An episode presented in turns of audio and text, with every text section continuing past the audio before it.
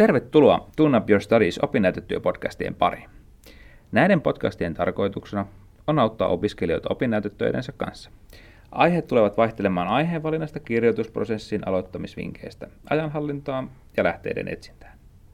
Jaamme myös käytännön vinkkejä opinnäytetöiden kirjoittajille.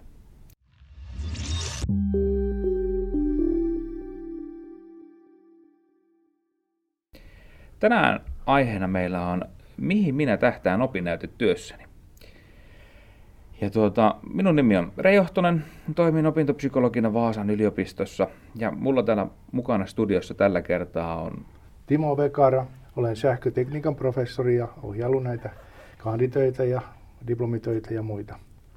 Vastaavia. Kiitos Timo, tervetuloa mukaan ja sitten täällä on myös mukana Mä oon Viimihinsa, mä oon tota kolmannen vuoden viestiä ja mä oon kirjoittanut mun kandidaatin työn tässä kevään aikana ja mun aiheena on tota, miten sinkkunaisista puhutaan Tinderin markkinointiviestinnässä tarkentavan yhteen kampanjaan, että markkinointi on se, mihin mä vähän lähdin tässä. Okei, mukava, mielenkiintoista kuulla. Haluaisitko kertoa vähän lisääkin oikeastaan, että miten toi sun prosessi oikeastaan eteni? Joo, kyllä. Öö, mä oon aina kiinnostunut just markkinoinnista, mutta sitten se, että miten se yhdistää viestinnän opintoihin, niin oli sitten mihin piti lähteä. Ja sinkkuuden markkinointi oli semmoinen aihe, joka on tosi tota, tämmöinen uusi juttu, jota ei hirveästi, siitä ei hirveästi puhuta. Ja mua itseä kiinnosti, tää, kiinnosti Tinder alustana, joten sitten mä päätin siihen sitten keskittyä, että miten si, si, sen niin kuin, niin kuin markkinoinnissa kerrotaan naissinkuista juuri. Ja just kun mä löysin tämän hyvän mainoskampanjan, Single Not Sorry-kampanjan, joka on 2018 vuonna toteutettu, niin, niin sitä lähdin tutkimaan ja sitten tuli semmoinen, että mitä mä tästä niin kuin haluan selvittää ja mitä mä niin kuin haluan tutkia, niin sitten, että otanko mä, että miten täällä vaikutetaan vai miten just naissinkuista puhutaan. Ja sitten siihen tuli se, että no, otanko retorisen analyysin vai diskurssianalyysin, mm. joka tota, sitten ohjaa siihen, että miten, miten lähdetään eteenpäin. Ja sitten tultiin siihen tulokseen, että kyllä se diskurssianalyysi on, koska mä haluan selvittää, että miten puhutaan mm. tietyistä ihmisistä. Ja sitten tota, oli semmoinen, että, niin, että ketä mä haluan tutkia, että sinkut on kumminkin aika iso kohderyhmä, mm. niin sitten se piti vielä, vielä rajata entisestään. Ja sitten mä päätin, että kun on mahdollista, että minkä ikäisiä tutkii tai haluuko esimerkiksi leskiä tutkia vai niin kuin mitä ikinä, niin sitten tähän aikaan mä löysin feministisen mediatutkimuksen, joka sitten ohjasi mua siihen, että kyllä mun pitää niihin naisiin tota, keskittyä. Ja sitten siitä tuli se, että tutkin juuri naissinkkujen, että miten heistä puhutaan markkinointiviestinnässä. Mahtavaa, mahtavaa kuulla tuosta prosessista. Siinä tuli tosi, tosi, tosi paljon asiaa kyllä ja käydäänkin vähän kaikkea noita asioita sitten läpi tässä oikeastaan tämän, tämän, tämän tuota, jakson aikana, että mitä kaikkea tuossa oikeastaan tapahtukaan, että jos joku, joku tuota, miettii, että mitä kaikkea tässä käytiin. Tosi mielenkiintoista kuulla ja mukava kuulla sun aiheesta ja varmasti oli mielenkiintoista sitä tutkiakin ja mukava kuulla tuosta sun aiheen rajaamisesta, että miten se, miten se siihen oikeastaan sitten valikoitukaan ja Minusta siinä oli paljon, paljon hyviä pointteja ja, ja oikeastaan mitäs Timo tästä tuumaa tämmöisestä prosessista? No joo, sitä voisi verrata monella tapaa, mutta yksi tämmöinen mahdollisuus on ajatella, että se on, se on kuin ottaisi lunta hangesta, muotoilee sitten lumipallon ja lopulta heittää sen sitten sinne arkistoon. No joo, toinenkin mahdollisuus verrata sitä on, on niin kuin urheilijan mielikuvaharjoittelu. Että olen kuullut, että esimerkiksi pituushyppääjä ennen sitä suoritustaan ajattelee tarkoin, mitä tekee ja miten tekee. Ja sitten vasta sen mielikuvaharjoittelun jälkeen lähtee liikkeelle ja tekee sen sillä tavalla, kun on, on niin kuin suunnitellut. Et tässä prosessissa niin tuota, eräänä, mutta tärkeänä tavoitteena on niin kuin perusteellisesti ja harkitusti tuottaa otsikko. Se on vaikein ehkä näistä kaikista tiivistelmän lisäksi. Ja tässä äh, rajauksessa kirjoitetaan ikään kuin suunnitelma ja, ja tehdään ajatus- tai käsitekartta, mindmap. Ja se toimii kyllä sitten myöskin sisällön ja sitten sisällös luettelonkin suunnittelussa. Hmm. Se on ihan totta, tuossa on tosi, tosi paljon taas hyviä pointteja ja sehän on, otsikkohan varmaan ehkä osat miettii, että se varmaan muotoutuu sitten ihan viimeisimpänä asiana, mutta se kyllä itse asiassa muotoutuu aika pitkältikin sitä sen prosessin myötä, että mitä oikeastaan on. Ja ja itse puhuin viime kerralla paljon siitä, että itse koko niin kuin kandi- tai dippatyö tai mikä tahansa, niin sehän on vähän päiväkirjakin tavallaan, että mitä kerrotaan, että mitä ollaan oikeastaan tehty siinä tutkimuksessa. Ja se otsikkohan on oikeastaan vähän kuvaileekin aika hyvin sitä. Ja niin kuin oikeastaan Viivinkin tapauksessa minusta tuntuu, että aika hyvinkin se kertoo sun tuosta ajatusprosessista, että miten se on oikeastaan sitten vähän niin kuin valikoitunutkin sitten lopulta sitten siihen, siihen tuota kohtaan, kun, mihin se sitten oikeastaan lopulta päättyikin. Kyllä, joo, mun otsikko itse asiassa alussa oli, että sinkkujen representaatiot Tinderin markkinointiviestinnässä, mutta sitten pikkuhiljaa se meni siihen, että niin naissinkkujen. Että sitä ihan niin kuin kyllä sitten niin kuin tähdentyy siihen Joo. Niin, se on ikään, ikään kuin rajauksen jälkeen, kuin katsottaisiin kiikarilla jotakin kohdetta, että se on aika mm, pieni mm. näyte jostakin ympäristöstä. Joo, toi on, toi on itse asiassa tosi hyvä. Itse olen yrittänyt kanssa jotenkin sanallistaa sitä kauheasti sitä aiheen rajaamista, että mitä, mitä se oikeastaan niin kuin tarkoittaa. Ja tuo kiikari on oikeastaan aika hyväkin itse asiassa niin kuin, niin kuin vertaus siihen, että se niin kuin nimenomaan kohdentaa siihen johonkin, johonkin osa-alueeseen koko isosta maisemasta tavallaan, ja sitten me tutkitaan sitä tiettyä kohtaa ja ehkä kerrotaankin, että mitä sen tietyssä kohdassa näkyy. Tuo oli ihan hyvä, mukava, mukava että aion kyllä käyttää itsekin tuota jatkossa opiskelijoille kyllä, kun puhun, puhun sitten sitä aiheen rajaamisen haasteista ja se itse asiassa tuo aihe rajaaminen on, tässä vaiheessa voi sanoakin ihan hyvin, että se on varmaan yksi suurimpia haasteita, mitä, mitä ihmiset tulee mullekin juttelemaan, niin on varmaan aiheen rajaamisen haasteet ja oikeastaan sitä kautta tulee se suuri blokki siinä, että kun ei pysty oikein kirjoittamaan, niin se on monesti se, että se aihe on ihan liian suuri ja siitä lähtee vaikea lähteä kirjoittamaan, niin toi, nämä, nämä kaikki jutut auttaa kyllä tosi paljon siihen, että, että mitä pystyy itsekin sitä auttaa opiskelijoita eteenpäin.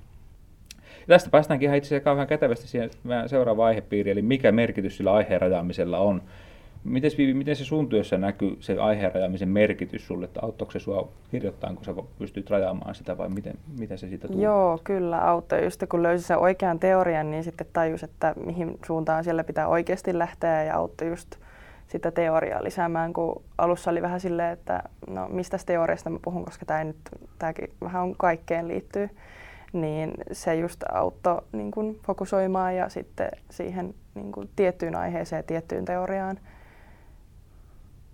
Joo. Mitäs, mitäs Timo ohjaajan näkökulmasta näkee, että se aiheen rajaamisen merkitykset? No totta kai siellä tulee sitten myöskin lisäksi tutkimusmenetelmät ja, ja muita, muita tekijöitä. Että tärkeintä on sitten tietysti, että ää, työmäärä minimoituisi kaikille, tulisi laatu hyväksi ja kohdistetaan huomioon ja resurssit siihen ke- keskeiseen. Että turhaa työtä ei kenenkään kannata tehdä. Mm.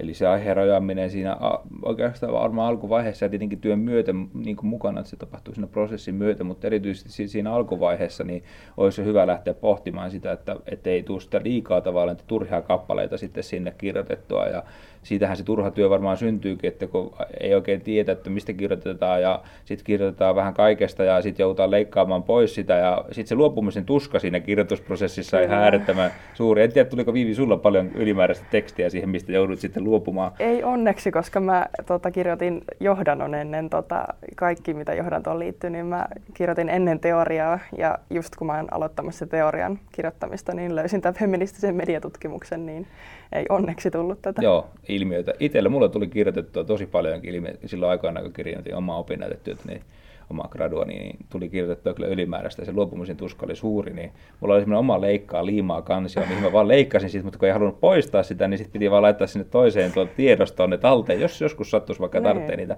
En koskaan tarttenut, mutta se oli paljon helpompi luopua siitä ylimääräisestä tekstistä tuon avulla sitten kuitenkin.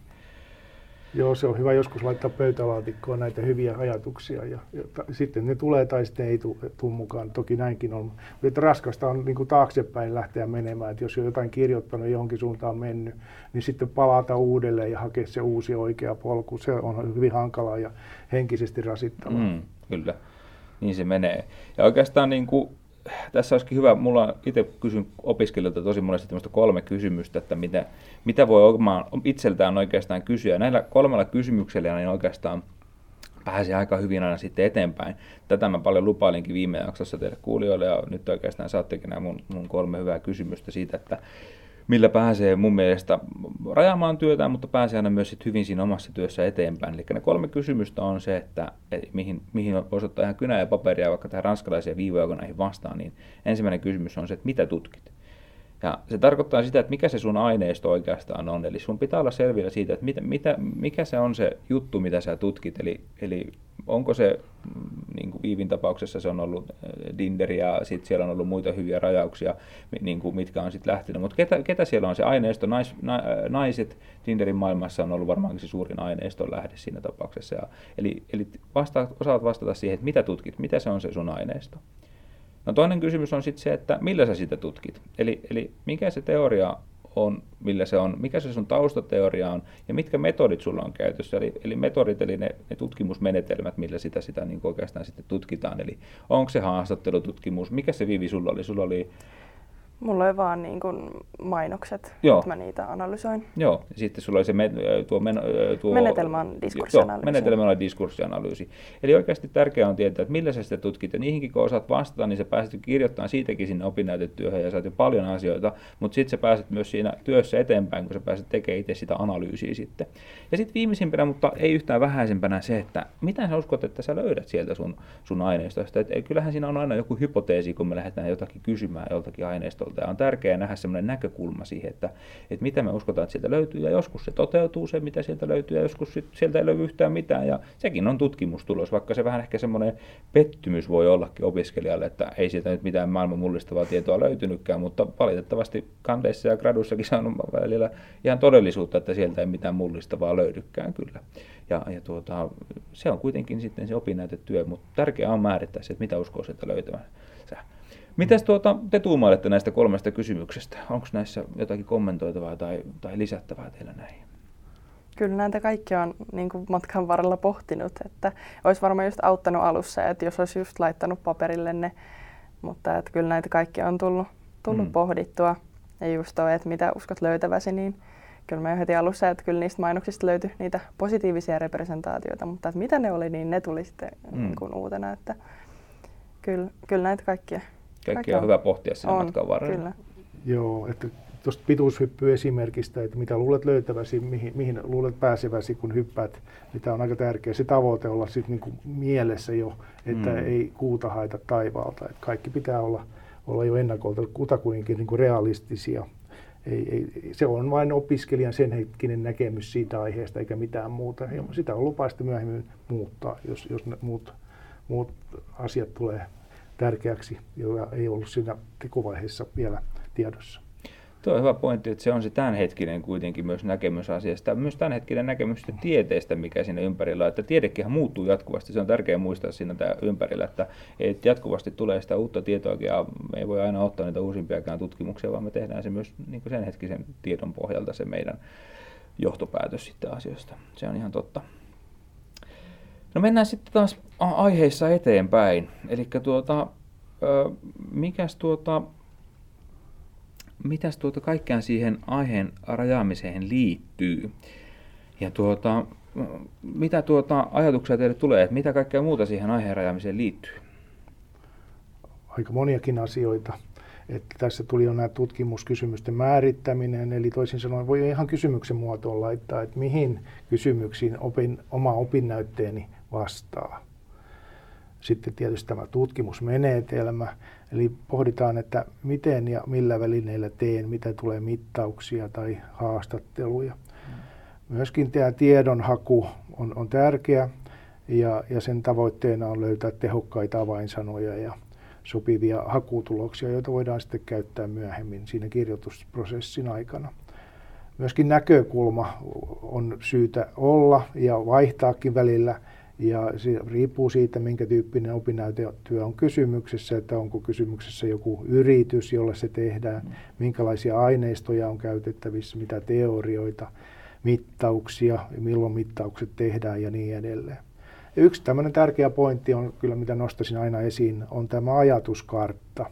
Eli pohditaan tarkasti sitä, mitä oikeastaan ollaan tutkimassa, miten ne asiat liittyvät toisiinsa ja kirjataan ne ylös. Eli tämä mm. kartta on semmoinen visuaalinen kuvaus siitä asiasta. Se on totta. Se, to, to on kyllä haluan nostaa kanssa esiin, että mitä enemmän niitä ajatuksia yrittää pohdiskella päästä, niin se meidän työmuisti on oikeastaan yllättävän rajallinen kuitenkin, että se loppuu se kapasiteetti yllättävän nopeasti ja sen takia on tärkeää käyttääkin tavallaan tämmöisiä ulkoisia apuvälineitä, eli oikeasti kirjoittaa sinne paperille niitä asioita ylös ja silloin niitä ei tarvitse oikeasti jatkuvasti pohtia aktiivisesti siinä työmuistissa, joka, joka niin kuin, hän onkin niin kuin, niin kuin rajallinen kapasiteetiltaan ja, ja sen takia niin kuin on hyvä Kyllä. käyttää sitä. Joo, mullakin on siis kännykän muistiinpanot ihan täynnä kaikkia outoja lauseita, että tämä pitää muistaa ottaa huomioon ja just analyysiinkin, että, että mitä havaintoja tulee mieleen ja muuta. Se on hyvä. joo. joo, joo vielä lisäksi, niin tuota, kun ne kirjoittaa ulos, niin voi, ja sitten myöhemmin lukee, niin sillä tavalla niin voi keskustella itsensä kanssa. Mm. Mm. Siinähän on oikeastaan Viivillä oli erittäin hyvä esimerkki tuosta, että se kännykän muistiinpanot lähin niin. asia, mihin pystyy kirjoittamaan asioita ylös, niin Joo. sinne niitä, niitä sitten tumpattiin ja, ja tuota, se on oikein hyvä asia. Ja kannattaakin kannattaa miettiäkin just, että mikä on se itselle luontavin tapa kirjoittaa asioita ylös, että toisille tosiaan se ajatuskartta on myös tosi vieras ja tuntematon ajatus ja sitten voi kokeilla ihan vaikka vaan ranskalaisia viivoja tai sitten vaikka niitä kännykän muistiinpanoja. Mm. Mutta just se, että mikä se oma oma tapa on, mutta ei kannata ihan niin kuin, pelkästään päässä pohtii niitä asioita, vaan, vaan kannattaa kirjoittaa niitä paperille. Ja oli hyvä, mm. just kun sanoit, että, että se on semmoista itsensä kanssa keskustelua niissä asioissa. Ja sitten voi sutata ja kumittaa sitä suunnitelmaa aina sitten Joo, pois. Se on paha, kun tämä keskustelu tapahtuu silloin, kun on menossa nukkumaan. Että silloin tulee parhaimmat ajatukset. Mutta heti vaan ylös. Niin, Kyllä, se. jo sama tietysti, no, silleen, no oli nukahtamassa, mutta no, otan nyt Otetaan nyt kännykkä esiin ja sitten lähdetään kirjoittelemaan näitä asioita. Se on ihan totta, että se on totta, että se jostain syystä se aivot sitten, kun ne rentoutuu, mm. niin sitten tulee ne parhaat ja, ja näkökulmaiset ideat sieltä ylös. Että se, on, se on ihan, ihan todella hyvä pointti. Tiedonhakuun mä annetaankin tuossa vähän myöhemmin tämän jakson loppupuolella vähän lisää, lisää vihjeitä ja, ja tuota, sitten tuo yritysyhteistyönäkemykset tulee sitten ihan omassa jaksossaan sitten myöhemmin, että me otetaan siitä vielä lisää, lisää juttuja, että miten ne ottaa näkökulmaa niin sitten myöhemmin. Ja tuota, sitten voitaisiin puhua vähän opiskelijan roolista tässä aiheen rajaamisessa ja minkälainen rooli sillä opiskelijalla tässä, tässä prosessissa oikeastaan onkaan. Ja tuota, opiskelijallahan on aika isokin rooli vai mitä te tuumaatte? No kyllä mä olen sitä mieltä, että on tosi tärkeää, että se pallo on niin kuin opiskelijalla alusta alkaen, että opiskelija pohtii sitä, mistä, mistä tuota kirjoittaa ja, ja tuota tekee sen aloitteen. Et kuitenkin se aihe pitää olla opiskelijalle jollakin tavalla rakas, josta haluaa kirjoittaa ja, ja sitten myöskin, että millä tavalla haluaa kirjoittaa. Kyllä ohjaaja sitten kyllä auttaa tässä rajausprosessissakin. Toinen, toinen näkökulma on, että tuota, tosiaan opiskelijalla on aina vastuu omasta tekemisestä. Tämä on kuitenkin henkilökohtainen opinnäytetyö ja on tärkeää havaita ja tiedostaa tämä tosiasia, että jos opiskelija ei tee mitään, niin mikään ei etene. Mm. Tässä varmaan semmoinen mielenkiintoinen pointti, mihin itse törmään tosi monesti, on se, että se et, et, et opiskelijat, niin kuin, niillä varmaan sitten tulee se suurin epäilys omia taitojaan tässä vaiheessa vastaan ja aletaan pohtiin sitä, että, että osaanko mä rajata tämän aiheen riittävän hyvin ja onko mulla riittävän hyvät tutkimuskysymykset. Ja se, se semmoinen niin itse luottamus karisee yleensä tässä vaiheessa mun mielestä aika hyvin. Ja toki siinä vaiheessa se kommunikaatio sit sen ohjaajan kanssa on tosi tärkeää. Toki olisi tosi tärkeää, että se ohjaajakin osaisi sitten ohjata ja näyttää sitä valoa vähän sinne pimeään, ettei ihan hapuilla siellä käsipelillä menemään eteenpäin. Että jos miettii, itse mietin omaa prosessia aikoinaan, niin se rajaaminen oli aika mielenkiintoinen prosessi ja vähän haastavakin prosessi, mutta, mutta tuota, varmasti ihan yhtä tärkeää. Totta kai se opiskelija on, pitää olla siinä itse vastuussa, että niin kuin sanoit, niin sehän on myös niin kuin oman, oman oppimisen työ. Niin kuin aikaisemmissa jaksoissa ollaankin hyvin puhuttu, niin opinnäytetyöhän on niin kuin näyte siitä, että mitä sä oot oppinut. Ja yksi tärkeimpiä prosesseja siinä on se, että sä osaat valita itse tieteelliset menetelmät. Tietenkin tässä vaiheessa kannattaa sitten niin kuin, äh, kiinnittää huomiota siihen, tietoa niistä tieteellisistä menetelmistäkin on riittävästi, eli sitten niihin pitää lähteä perehtymään. Ja toki siinä ehkä ohjaajakin voi sitten näyttää suuntaa ehkä oikeaan suuntaan, että, että hei käypä lukemassa vaikka näistä vähän tietoa ja sitä kautta. Että, miten Viivi sulla oli, kun sä teit tätä sun aiheenrajausta ja näitä menetelmävalintoja, niin kuinka hyvin sä tiesit niistä ja kuinka paljon sä keskustelit niistä sun ohjaajan kanssa? No siis mä oon puhunut paljon mun kavereiden kanssa, jotka on jo kirjoittanut just kandidaatin tutkielmat ja siis siitä mä vaan opin, että koskaan ei voi rajata liikaa. Että mulla oli siis koko ajan mielessä, mä katsoin sitä mun aihetta silleen, miten mä voin rajata tätä lisää. Mm. Et koska kandidaatityö on kumminkin aika lyhyt niin kuin ottaen nä- siihen niin kuin nähden, että kuinka paljon sitä pelätään, mm-hmm. niin, niin se on tosi niin kuin, niin kuin oikeastaan lyhyttyä, että pitäisi vaan uskaltaa just rajata enemmän ja mäkin ehkä, mulla oli tosi itsenäinen prosessi, että mä pohdin tosi paljon itsekseni tätä aiheenrajoista, mutta sitten justin seminaareissa, kun pääsi juttelemaan just mm. ohjaajan kanssa, niin kun toi esille niitä omia ajatuksia, niin sitten kun tuota ohjaaja tuki niitä, niin sitten tuli semmoinen, että okei, että en mä ihan hakoteilla. Että mm. Semmoinen tuen hakeminen on ehkä se, niin kuin mikä mm. mulla oli eniten, mutta että kannustan rohkeasti laittamaan viestiä, koska ohjaajat on sitä varten, että ne kuuntelee niitä ajatuksia. Mm. Viivin ajatuksesta tuli tämä mieleen, että otsikon pituus, montako sanaa, niin tämä kolme sanaa, viiva kymmenen sanaa on, on mielestäni hyvä. Että jos on liian vähän sanoja, niin se on aivan liian yleinen aihepiiri, mutta se täytyy tarkasti olla, olla sitten jotakin, jotta sen saa siihen muutamaan kymmeneen sivuun mahtumaan sen oman opinnäyteasiansa. Mm. Mm. Tuossa oli hyviä pointteja myös se, että oikeasti kannattaa keskustella niiden kavereiden kanssa aiheesta tosi paljon. Ja toki myös sit siinä kuulin kyllä hienosti sen, että, että olit tehnyt kyllä sen että sillä tavalla, että olit pohtinut sieltä niitä aiheita, mitä sä sitten esittelit sille ohjaajalle. Eli ohjaajan on vaikea ohjata, jos ei ole mitään ohjattavaa. Että, mm. että sitten pitää olla myös niitä ajatuksia jo valmiiksi vähän mielellään vaikka sitten sillä paperilla, niin kuin tässä niin. ehkä niin kuin nyt kertauksen vuoksi tässä voimme tätä painottaa, niin jos niitä sillä paperilta löytyy, niin, niin niitä on helpompi myös esittää sille ohjaajalle ja on helpompi lähteä sitten ohjaamaan sitä opiskelijaa. Eli tiivistelmään voidaan sanoa, että opiskelijan rooli on tosi tärkeä, mutta, ja ohjaaja kyllä auttaa tässä prosessissa, mutta että pitää olla sitä valmistakin jotain, että se ohjaaja voi sitten ohjata sinne sitten eteenpäin tästä päässäänkin oikeastaan aika hyvin, että vähän niin sit vielä jatkoajatuksia tähän ohjaajan rooliin. Miten me ajatellaan ohjaajan roolista sitten tässä prosessissa? Ohjaaja auttaa ja tukee siinä takana, mutta pallo on tosiaan ennen muuta sillä opiskelijalla, jotta se valmistuu ja aikataulut sun muut, muut tulee sieltä opiskelijan suunnalta. Ja ohjaajalta kyllä uskaltaa kysyä, ei siinä mitään. Sehän sitten kommunikaatio muodostuu kahden ihmisen välillä, välillä sitten aina ainutlaatuiseksi. Siitähän ei, ei pääse yli eikä ympäri. Sitten voidaan tietysti kysyä, että milloin ja miten ohjaaja valitaan. Siellä monesti opiskelijat kysyvät tätä ja, ja voisin sanoa niin, että tuota, ohjaaja valitaan oman koulutusohjelman tai oppiaineen käytäntöjen mukaisesti. Ja kandiryhmässä se kyllä selviää aikanaan sitten, mutta esimerkiksi meillä sähkötekniikassa meillä on sillä tavalla, että opiskelijalla pitää itsellään olla, olla niin kuin aihe ja mieluummin otsikkokin ja sen jälkeen vasta niin tuota, valitaan, valitaan sitten ohjaaja. Toki tämä riippuu kaikki myös siitä, että mikä on opettajien työtilanne. Hmm. Tuo on ihan mielenkiintoinen järjestely, hyvin erilainen, mihin itse on tottunut toi, että, että, että se tullaan aiheen mukaan, sitten ohjataan oikealle ohjaajalle. Ja varmasti ihan hyväkin, että sit periaatteessa se aihepiiri olisi sitten tuttu sille ohjaajalle, että siinä on omat hyvät puolensa. Hmm. En tiedä, minkälainen prosessi teillä Viivi oli sen ohjaajan, ohjaajan? Meillä valitaan silleen, että haetaan tiettyyn kandiryhmään ihan siinä tota, kurssin valinnassa, mutta siellä on niin kuin muutamia sitten ohjaajia, jotka on niin kuin itse on tutkinut tiettyjä asioita, mutta vaikka olisi teknisen viestinnän ohjaaja, niin se ei tarkoita, että mä oon kiinnostunut markkinoista, mä voin mennä sinne. Mm. Et tietysti sehän niin kun parhaiten mua auttaa, jos mä menen semmoisen niin ihmisen ohjattavaksi, joka on myös samanlaisia asioita tutkinut, että se on ehkä vähän niin kuin löyhempi toi ja vapaampi toi prosessi, että menee mm. vähän sinne.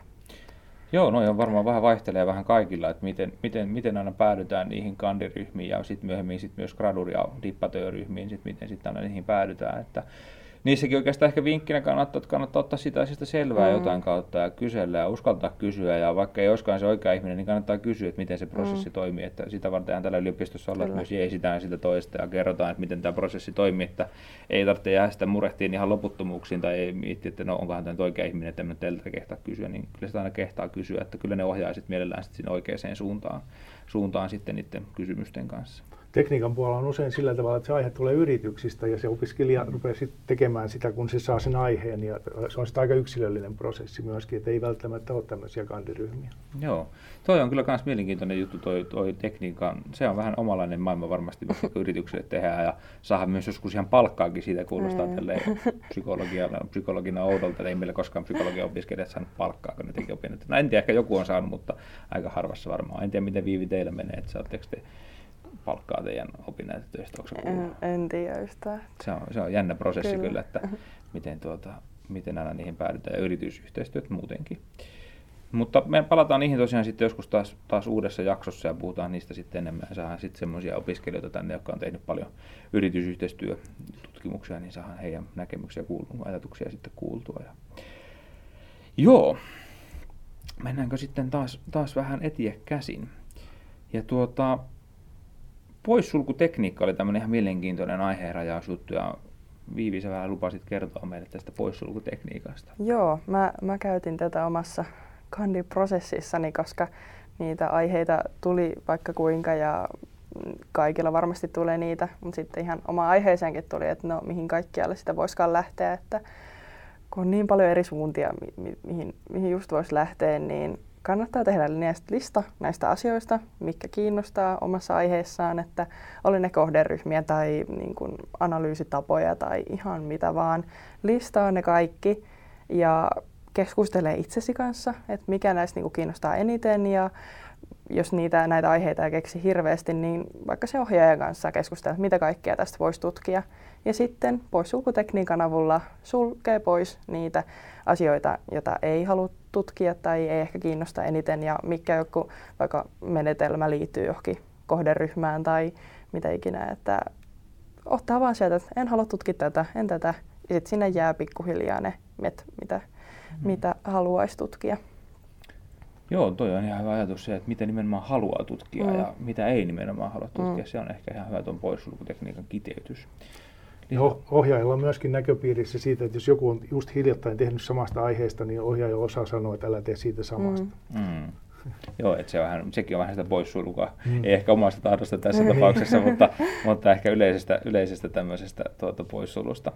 Joo, mutta toi kuulostaa hyvältä ja kannattaa kokeillakin tosiaan pohtia sitä, että mistä, mitä ei halua tutkia. Sekin on ihan täysin tap, oikea tapa mm. lähteä kyllä tutkimaan sitä, että mitä haluaa tutkia. Et jos tuntuu, mm. että valintoja on liian paljon ja, ja näin poispäin, niin Mm. sitten Ja jos ei löydä sitä, mitä haluaisi tutkia, niin ainakin listaa se, että mitä en ainakaan halua ei tutkia. mitään ainakaan halua tutkia, nimenomaan. Hyvä, se on, kuulostaa tosi hyvältä. Sitten voitaisiin puhua vähän hakutermeistä ja siitä, että, että miten, mä, miten löytää tuota, ne tehokkaimmat hakutermit. Timo lupas kertoa meille tästä. Joo, kiitos.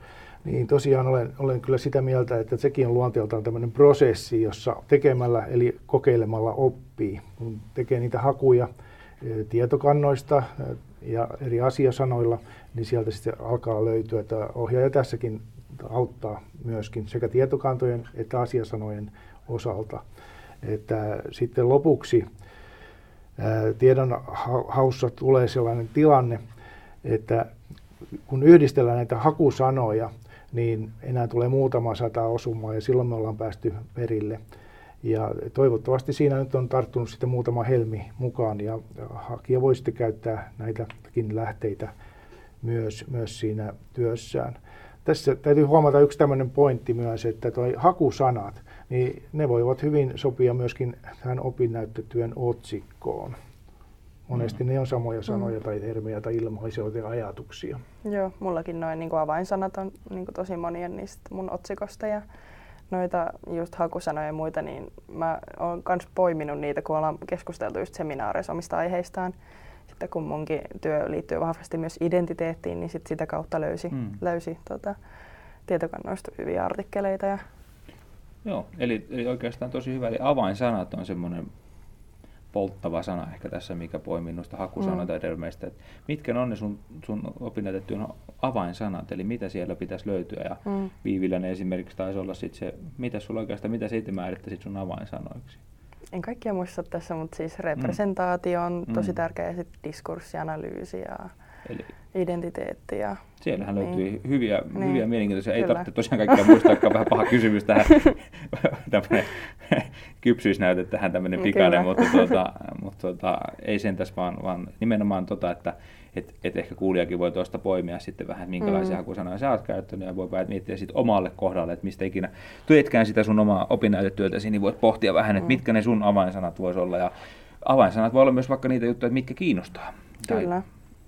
Mutta älä laita sinne just niitä, mitä ei kiinnosta, eli älä niin. käytä niitä sitten siinä Mutta to, toisaalta tämä formalismi on myöskin tärkeää, että ne on niin UDK-luvut ja muut kirjastoista ja tietolähteistä tulee, ja ne on tiettyjä tiettyjä sanoja, joita voi käyttää, että joskus niitä on jopa luetteloitu, että mulle on tärkeää tämä asia, että milloin tämä aiheen rajaus on valmis, ja, ja mulla on ollut semmoinen näkökulma, että silloin rajaus on valmis, kun kaikki keskeiset tekijät, eli otsikko, tiivistelmä, mukaan lukien tutkimuskysymykset ja menetelmät, asiasanat, sisällysluettelo vähintäänkin päälukujen osalta ovat keskenään sopusoinnussa, eivätkä riitele keskenään. Toki näitä voidaan viilata vielä matkan varrella lisää, mutta kun alussa nämä on kaikki kohdallaan, niin sen jälkeen me esimerkiksi sähkötekniikassa voidaan sitten jo ohjaaja valita ja tämä homma, homma lähtee niin kuin kirkkaasti tiettyyn putkeen menemään ja on sitten helppo myöskin opiskelijan näkökulmasta. Tällä tavalla tämä menee tiivistetysti. Tosi tärkeää, että tuota, kaikille asia eli avainsanoille on niin kuin yhteinen alue, joka on nimeltään otsikko ja se on niin kuin näiden avainsanojen tai hakusanojen tai asiasanojen leikkausalue. Näin mä tämän hmm. sanoisin. Hmm. Ja se vähän varmaan määrittääkin sitä koko, koko kenttää, mitä lähdetään tutkimaan. Niin se otsikko on yllättävän tärkeä. Sitäkin kannattaa varmaan koko, koko prosessin ajan miettiä, että mitä siihen otsikkoon tulee. Et pahinta on se, että lopuksi tehdään otsikko, silloin ne prosessi on epäonnistunut jollain mm. tavalla. Se näkyy lopultakin siinä, että sen takia tämä on niin tosi tärkeää tämä rajaus minun näkökulmastani, että oikeastaan mulla olisi mukaan vietäviä. Mm. Jos, jos... Joo, mennään, mennään, mennään siihen. Mä just mietin, että mulla tuntuu sellainen pieni polte, että meillä taisi mulla itsellä se oma aihe, niin kuin otsikko taisi tulla aika lopuksi vasta, että ehkä se olisi pitänyt tässä kuulla Timo Nopea itsekin aikoinaan, kun kirjoitti sitä muutama vuosi takaperin, niin olisi näköjään pitänyt kuulla, kuulla, kuulla tätä podcastia. Eli muistakaahan kirjoittaa sitä otsikkoa toisin kuin minä itse, niin tehkää sitä sitten jo riittävän ajoissa sitä määritelmää, sitä otsikkoa valmiiksi, että se rajaus onnistuu tosi hyvin. Ja tuota avainsanoista vielä, ennen kuin mennään mukaan vientäviin, niin, niin, niin käyttäkää ihmeessä tämä kirjastojen asiantuntijoita hyväksi. Eli aut, kysykää apua niiltä siihen, että miten tämä hakukoneita voi käyttää, mitkä ne avainsanat voisi olla, ja miten ne hakukoneet tuottaa niitä parhaita tuloksia näistä tieteistä lähteistä. Ne voi olla välillä tosi monimutkaisia, mutta meillä täällä Vaasan yliopistossa niin Tritonian henkilökunta ja tietoasiantuntijat mielellään auttaa. Ja meille tulee ihan oma jakso, johon meille tulee sitten meidän tietoasiantuntija Heidi Truberi tulee sitten kertomaan näistä miten, miten, miten sitä tiedonhakua voi optimaalisimmin tehdä. Eli, eli kuunnelkaa sitten taas tulevaisuuden jaksoja ja kun Heidi pääsee sitten kertomaan meille näistä avainsanoista ja niiden käyttämisestä ja miten niitä kannattaa niitä järjestelmiä käyttää. Voidaankin sitten siirtyä tähän meidän viimeiseen osioon, eli mukaan vietäviin niin sanotusti. Ja meillä on ollut tapana aina antaa, että jokainen antaa, antaa tuota, jonkinlaisia mukaan vietäviä, eli mitä kannattaa, kannattaa sitten tehdä teidän opiskelijoiden, kun te näitä kuuntelette ja alatte tekemään, niin pohtikahan näitä asioita. Mä voisin aloittaa itse tuota mun mukaan vietävillä ja mulla on semmoinen kertaan vielä ne kolme kysymystä, mitä mä tuossa aikaisemmin sanoin. Eli, eli tuota, kannattaa pohtia sitä, että mikä se sun aineisto oli, mitä sä tutkit, ja sitten toinen kysymys on se, että millä sä tutkit, eli, eli mitkä sun teoriat ja menetelmät on, ja kolmantena, että mitä sä odotat, että sä sieltä löydät. Kirjoittakaa oikeasti nuo kynä, niin ottakaa kynä ja paperia ja kirjoittakaa nuo auki, niin yleensä pääset aina jollakin tavalla siinä opinnäytetyössä työssä niin sitten eteenpäin. Eli se vähän rajaa sitä työtä kivasti sitten ja on helpompi keskittyä siihen. Ja mulla on mukaan vietäväksi mieti tarkasti ja jäsentele ja kirjaa ylös tar- tarkasti ennen kuin aloitat kirjoittamaan itse tekstiä. Eli nyt pitäisi olla koossa otsikko, tiivistelmä, tutkimuskysymykset, tutkimusmenetelmät, asiasanat ja sisällysluettelo. Hmm. Ja mun liik- nämä vinkit liittyy siihen, että usein aihe on liian laaja ja tämä vaikeuttaa sitä tekemistä ja hidastaa prosessia, niin tähän liittyy se luopuminen, eli uskalla rajata sitä aihetta tarpeeksi paljon. Kyllä. Eli luota siihen, että vaikka sä rajaatkin, niin sitä tekstiä tulee riittävästi. Se on Kyllä. varmasti se, se, se, mitä siellä monesti ei uskalleta oikein luopuakaan siitä, että no mistä mä sitä mm. tekstiä sitten oikein keksinkään. Niin kyllä sitä tekstiä tulee. Mm. Luottakaa vaan siihen, että kyllä sitä on. Ja ei sitä tarvitse liikaa ollakaan kyllä. sitä tekstiä. Luota itseesi. Kyllä. Kiitoksia paljon vierailusta ja tuota, mukavaa, että pääsitte tulemaan mukaan. Kiitos. Kiitos. Ja olette kyllä tervetulleita jatkossakin näihin, näihin jaksoihin. Ja, ja tuota, kiitoksia kuuntelijoille, kiitos, että olitte mukana ja, ja tuota, palataan taas ensi kerralla. Milloin sitten ensi jakso tuleekaan, sitä ei vielä tiedetä, mutta palataan, palataan siihen sitten myöhemmin. Kiitos kaikille ja tervetuloa mukaan uudelleen.